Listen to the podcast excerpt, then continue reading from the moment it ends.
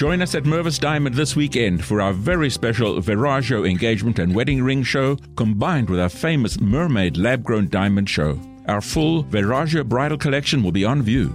It's your chance to customize your ring your way. Mermaid lab grown diamonds are the finest you can get.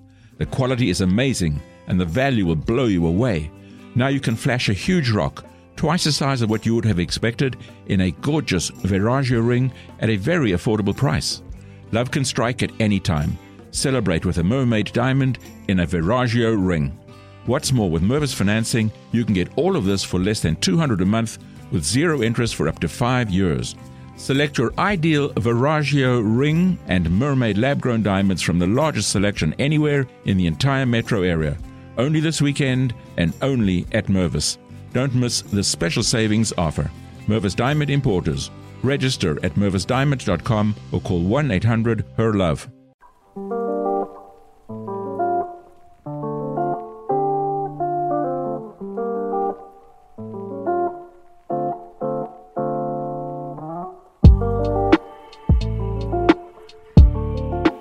Siccome Giuseppe Antonelli è stufo, che fin dalle elementari era sempre il primo dell'ordine alfabetico, eh, mi ha incastrato e ha deciso che comincio io.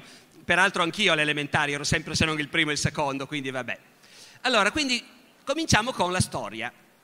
Quello che ci hanno chiesto è ovviamente una missione impossibile, cioè raccontarvi, in mezzo, spiegarvi in mezz'oretta perché la storia non è quella cosa, ahimè, piuttosto noiosa che rischia di sembrare a scuola e, e invece è un po' un'altra cosa, o magari, meglio ancora, benché sia una roba noiosa, però bisogna studiarla lo stesso. Dico che è una roba noiosa a ragion veduta perché si sono visti dei sondaggi. Si sono visti dei sondaggi fatti a scuola chiedendo ai ragazzi mettete le materie in ordine di noia e la più noiosa molto spesso risulta essere la storia. E io devo dire sono d'accordo, io ho scritto dei manuali scolastici e in certi momenti trovavo noioso quello che scrivevo. Il problema del come si fa a insegnare la storia in modo che risulti meno noiosa a scuola è un problema difficilissimo. Se mi restano due minuti alla fine provo ad affrontarlo, ma non lo garantisco. Io quello che farò è un'altra cosa, cioè provare a dire che cos'è la storia vera, quella che poi si scopre dopo, quella che si scopre all'università, quella che si scopre quando si fa questo mestiere, o quella che si scopre banalmente quando si leggono libri di storia perché si è appassionati della cosa, nonostante il manuale scolastico la prendo un po' alla lontana a rischio di confermare che è una roba noiosa. Voi mi scuserete se, come si fa sempre e come di sicuro avete fatto anche a scuola, tremo a dirlo, parto da Erodoto e Tucidide. E pazienza, perché in realtà fra questi due ci sono già tutti i dubbi, i problemi, le alternative che noi possiamo avere oggi. I greci erano gente strana, vabbè, non stiamo a dirlo, comunque fatto sta che noi in ogni caso partire da loro serve. Allora, i greci, i greci, sì, la Grecia classica del V secolo ha i due primi storici della nostra tradizione, della nostra civiltà, e sono già due che vedono il loro mestiere in modo quasi completamente diverso. Partiamo da Erodoto. Erodoto dice, io racconto la storia perché L'umanità ha compiuto imprese gloriose e io voglio raccontare queste imprese gloriose. La storia è la memoria degli eroi. Noi dobbiamo celebrare gli eroi, dobbiamo celebrare quelli che hanno vinto grandi battaglie, grandi guerre. Questa è la storia. E questa faccenda, da un certo punto di vista, è sempre rimasto uno dei modi possibili di concepire la storia. La storia racconta i grandi uomini, i grandi fatti, le grandi imprese. È talmente attuale, vi do un esempio, io faccio un programmino su Rai Storia che si chiama ACDC, trasmettiamo dei documentari storici e io prima di ogni serata parlo 5 minuti presentando quel documentario. Quest'autunno manderemo una serie gigantesca della BBC, otto puntate che si propongono il modesto obiettivo di raccontare l'intera storia dell'umanità. Queste otto puntate combinazione abbiamo girato ieri le introduzioni, qui a Torino alla Biblioteca Reale, e quindi ce l'ho fresco sulla punta della lingua. La BBC ha, presen- ha rilasciato una dichiarazione in cui spiega so- cos'è l'intento, cosa c'è in queste otto puntate. E in sostanza quello che viene promesso allo spettatore è che avrà big stories, big characters, big events, grandi storie, grandi personaggi, grandi avvenimenti dove l'enfasi evidentemente è su big. Vi faremo assistere ai più grandi momenti dell'avventura umana. Big moment, no, the biggest moments. Giulio Cesare ucciso in Senato, Cristoforo Colombo che ha visto l'America. Ecco, allora, questa, l'idea di Erodoto è ancora con noi. Si fa la storia per raccontare i grandi uomini e le grandi imprese. Notate fra parentesi una contraddizione. Quelli che fanno la TV sono convinti che il popolo degli spettatori è entusiasta di vedere grandi uomini e grandi avvenimenti. Nei vostri libri di testo questo si traduce nel fatto che si parla continuamente di imperatori, di papi, di re eh, e di guerre e di battaglie di cui bisogna imparare le date e per forza i grandi avvenimenti sono quelli e i grandi uomini sono quelli. Io non pretendo di chiuderla questa contraddizione, però la segnalo. L'idea che la storia si fa per celebrare i grandi, gloriosi uomini ha poi prodotto nei secoli tutto un tipo di storiografia che pensava di avere lo scopo di creare la gloria appunto della dinastia o della nazione. Voglio dire che per secoli, i secoli più vicini a noi, dal Medioevo all'età moderna, per secoli gli storici in moltissimi casi erano pagati dal sovrano e lo scopo della storia era di raccontare quant'era glorioso il sovrano, quali grandi imprese aveva compiuto. In certi momenti si ha quasi l'impressione che lo storico, nella nostra tradizione, non sia neanche uno che fa ricerca per scoprire la verità. Perché quando lo storico è pagato dal governo, in realtà glielo dice il governo cosa deve scrivere. Ci sono dei momenti della nostra storia in cui lo storico è semplicemente uno che sa raccontare molto bene. Io ricordo di aver studiato una volta un, un cronista della dinastia Sabauda del Medioevo, del 400. Si chiama Perinet Dupin. Perinet Dupin è il cronista di corte del duca di Savoia deve scrivere la vita del duca precedente. E noi abbiamo una bellissima lettera che lui scrive al governo dicendo, allora io avrei bisogno di sapere da voi tutte queste cose. Qual è la prima grande impresa del duca? Qual è la seconda? Qual è la più grande battaglia che ha vinto? Chi c'era? Chi devo lodare? Chi devo menzionare? Tutte queste cose lo storico non si pone il problema di scoprirle lui. Chiede al governo di dirgliele. Lui poi le mette in bella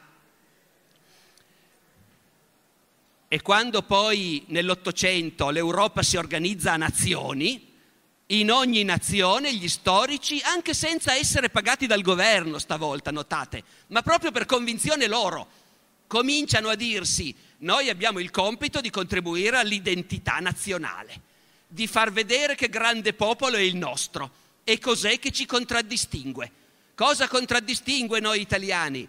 i comuni del Medioevo e la loro gloriosa lotta contro Federico Barbarossa. Cosa contraddistingue la storia italiana più recente? Pensa uno storico italiano dell'Ottocento. La dinastia dei Savoia e la sua gloriosa lotta per unificare l'Italia.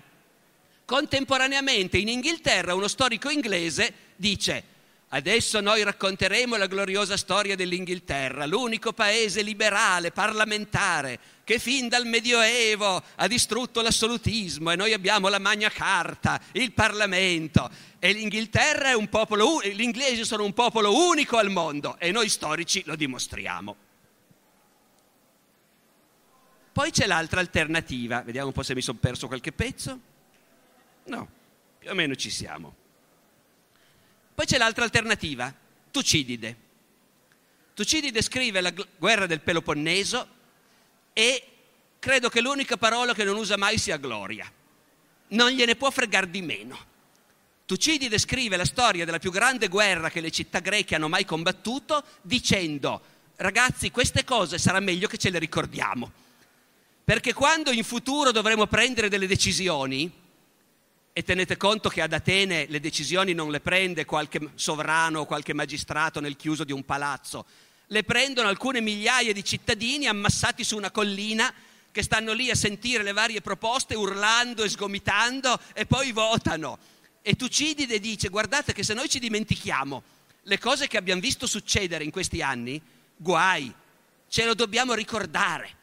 Studiare la storia vuol dire vedere che stavo per dire una parola che non si deve dire a scuola, che stupidaggini abbiamo fatto, vedere gli errori che si fanno, vedere com'è che si fa a vincere le guerre e com'è che si fa a perderle, capire come sono i meccanismi decisionali che portano poi ai disastri. Per cui la prossima volta che qualcuno in assemblea qui ad Atene dirà facciamo una cosa grandiosa, mandiamo una flotta a invadere la Sicilia, e guai se qualcuno non avrà raccontato cosa è successo l'ultima volta che avete votato di invadere la Sicilia, che sono successe appunto cose che era meglio se non succedevano. E questo modo, questo modo di ragionare è l'altro modo. La storia si studia non per celebrare, per lodare, ma per capire come funzionano le cose. E questo è in realtà il modo, il modo vero, secondo me, è il modo che ci deve guidare oggi anche se è un modo di tutte le epoche. Eh? Io vi ho parlato di un cronista medievale che scriveva chiedendo al governo cosa doveva raccontare, ma vi potrei citare un altro cronista medievale, Dino Compagni, che scrive a Firenze al tempo delle grandi lotte politiche fra Guelfi ghibellini, Guelfi bianchi, Guelfi neri, e Dino Compagni che fa politica, partecipa alla politica della sua città, a un certo punto si mette a, a scrivere quello che ha visto e lui lo dice proprio, io ho attraversato tutti questi avvenimenti e non scrivevo pensando che qualcun altro scrivesse. E poi quando mi sono reso conto che nessuno sta scrivendo quello che succede qui, allora io, anche se non è il mio mestiere, sono un mercante, non so non fa... scrivo, perché bisogna che qualcuno questa roba la scriva. Allora, il risultato è che la storia serve farla, dico farla, eh, studiarla a scuola è un preliminare, faticoso, ma la storia deve esistere in una società perché la storia, adesso veniamo alla parte della perorazione a favore, no? E chiudiamo con questa. La storia significa due cose, io direi. Uno, significa il campionario di tutte le cose che gli esseri umani hanno fatto in passato e stanno ancora facendo. Allora, è chiaro che la storia non si ripete mai uguale per cui le situazioni cambiano sempre e non c'è nessuna legge storica precisa, non c'è nessun insegnamento che si possa formulare in modo così proprio chiaro che vale per sempre. Al limite giusto uno volendo, ecco. Tutto sommato in tanti anni che faccio lo storico direi che un insegnamento è uscito dalla storia, non bisogna invadere la Russia. Dopodiché, eh, perfino quello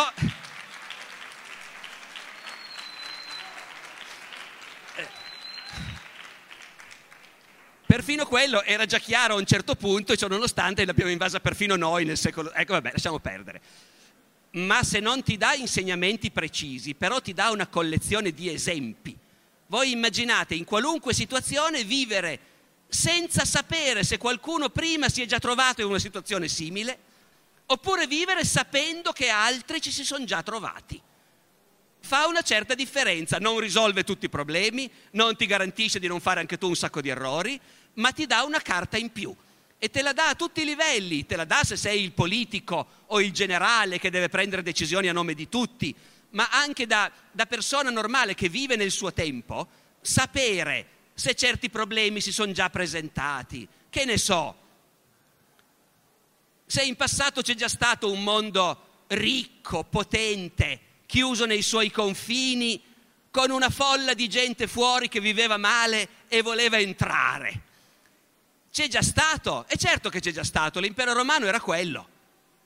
E sapere che l'impero romano... E cosa ha fatto l'impero romano a quel punto? Ha chiuso le frontiere per tenere tutti fuori, oppure le ha aperte per farli entrare? No, le ha aperte per farli entrare. Per secoli l'impero romano ha fatto entrare immigrati. E cosa è successo?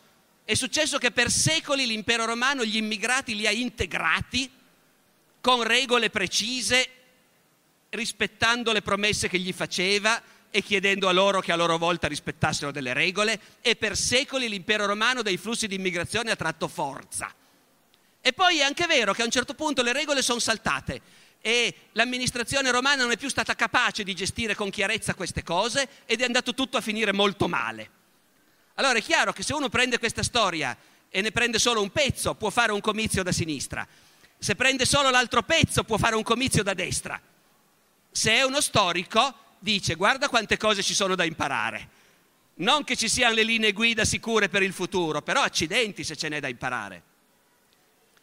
E dunque la storia è una collezione di precedenti, ecco. E più precedenti conosci, meno sei al buio, sei sempre al buio lo stesso, è eh, un po'. Il presente, gli esseri umani sempre hanno capito poco del loro presente, sempre si sono detti viviamo in brutti tempi, non ci sono più valori, i giovani d'oggi, non ci sono più le stagioni, ecco, questo da sempre. E nessuno capisce niente del futuro. Però brancolare nel buio senza nessuno strumento è peggio rispetto alla possibilità di inquadrare quel che ti succede dentro la vicenda dell'umanità nel tempo. Io direi che è una cosa molto simile in questo senso a quello che fa la letteratura, salvo che la letteratura ti aiuta di più nella vita privata la letteratura, se ci pensate, è anche quella la stessa cosa, è un moltiplicatore di esperienze. Uno che non ha mai letto un romanzo ha vissuto solo la sua vita. Vabbè, più quelle dei personaggi della televisione, naturalmente, ecco, ma i romanzi servono perché ti fanno vivere delle altre vite. La differenza con la storia è che sono vite inventate. Da una parte è un difetto, ma dall'altra è un vantaggio perché lo scrittore racconta una vicenda proprio perché vuol dire Cosa succede quando una donna sposata si innamora di un bel giovanotto e lei si annoia perché il marito è noioso e vivono in provincia? Ecco, cosa capita in quel caso? Scriviamolo questo romanzo, Madame Bovary. E chi lo legge impara delle cose. Uno che non ha mai letto un romanzo in vita sua è chiuso dentro la sua vita e farà molta più fatica a immaginare quelle degli altri e a rapportarsi con gli altri. Uno che non ha mai letto un libro di storia non ha nessuna idea di cosa è successo alla gente prima del nostro tempo e quello lo rende più debole nel capire, nel capire il mondo. E poi c'è un'ultima cosa, ed è il fatto che sapere la storia ti permette di mettere in prospettiva il nostro mondo, il nostro mondo, i suoi valori, le sue istituzioni. Un conto è considerarli come delle cose date, che ci sono sempre state, un conto è sapere come sono venute fuori. So, io ho provato a pensare qualche esempio, non so perché mi sono venuti tutti esempi della storia religiosa. Ci sarà un motivo, ma pazienza, è una prospettiva limitata. Ma per dire, se uno discute l'autorità del Papa nella Chiesa, e oggi molti la discutono, se uno discute l'autorità del Papa nella Chiesa è bene sapere che la Chiesa non è sempre, la Chiesa cattolica intendo, non è stata sempre strutturata come oggi e che il vescovo di Roma non è stato sempre dato per scontato che dovesse essere il capo della Chiesa e tutti gli altri vescovi i suoi subordinati. È interessante sapere che per i primi mille anni i vescovi erano tutti uguali, eletti sul posto e non nominati e che solo a un certo punto una certa evoluzione storica porta all'affermarsi di un potere come quello del Papa. Se uno dovesse discutere e ripeto, non è per un partito preso eh, che parlo di cose religiose, ma forse sono gli esempi dove è più chiaro il fatto che rischi di vedere certe cose come sacre e invece quando le cali nella storia scopri che sono cose fatte dagli uomini. Se uno oggi dovesse discutere nella Chiesa cattolica il celibato dei preti, e beh, è diverso credere che ci sia sempre stato e sapere che invece è stato inventato a un certo punto che per mille anni i preti si sono sposati tranquillamente, sia pure fra qualche polemica, qualche discussione, e che solo dopo l'anno mille si è affermato un movimento che diceva no, non si devono sposare. Con risultato, fra l'altro, che metà dei cristiani del mondo se ne sono andati a quel punto, i greci, ecco, eh, i quali continuano a sposarsi anche adesso. Oh, per fare un ultimo esempio, se uno vede oggi certi paesi islamici, non tutti, ma più di uno, andare verso una deriva di estrema intolleranza. per cui è sempre più difficile vivere in certi paesi islamici se sei cristiano o ebreo. E il rischio di chi non ha un passato è di dire, vedi, l'Islam inevitabilmente è intollerante e quindi non c'è altro da fare che combatterli, noi o loro. Se uno studia la storia semplicemente hai una prospettiva in più. Se uno studia la storia scopre che ci sono state epoche, non è questa, ma ci sono state epoche in cui il mondo islamico era più tollerante di quello cristiano e allora il risultato non è di dire ah, vabbè chiediamo scusa, no, no, l'integralismo e l'intolleranza vanno combattuti, ma non dicendo perché se sei islamico sei intollerante per forza, perché la storia ti dimostra che come affermazione questa è falsa. E allora magari anche qui il modo in cui gestisci i drammi del nostro tempo può cambiare a seconda che tu abbia un background storico o che tu sia Donald Trump invece. Ecco. E, e questo direi è sostanzialmente tutto. Grazie.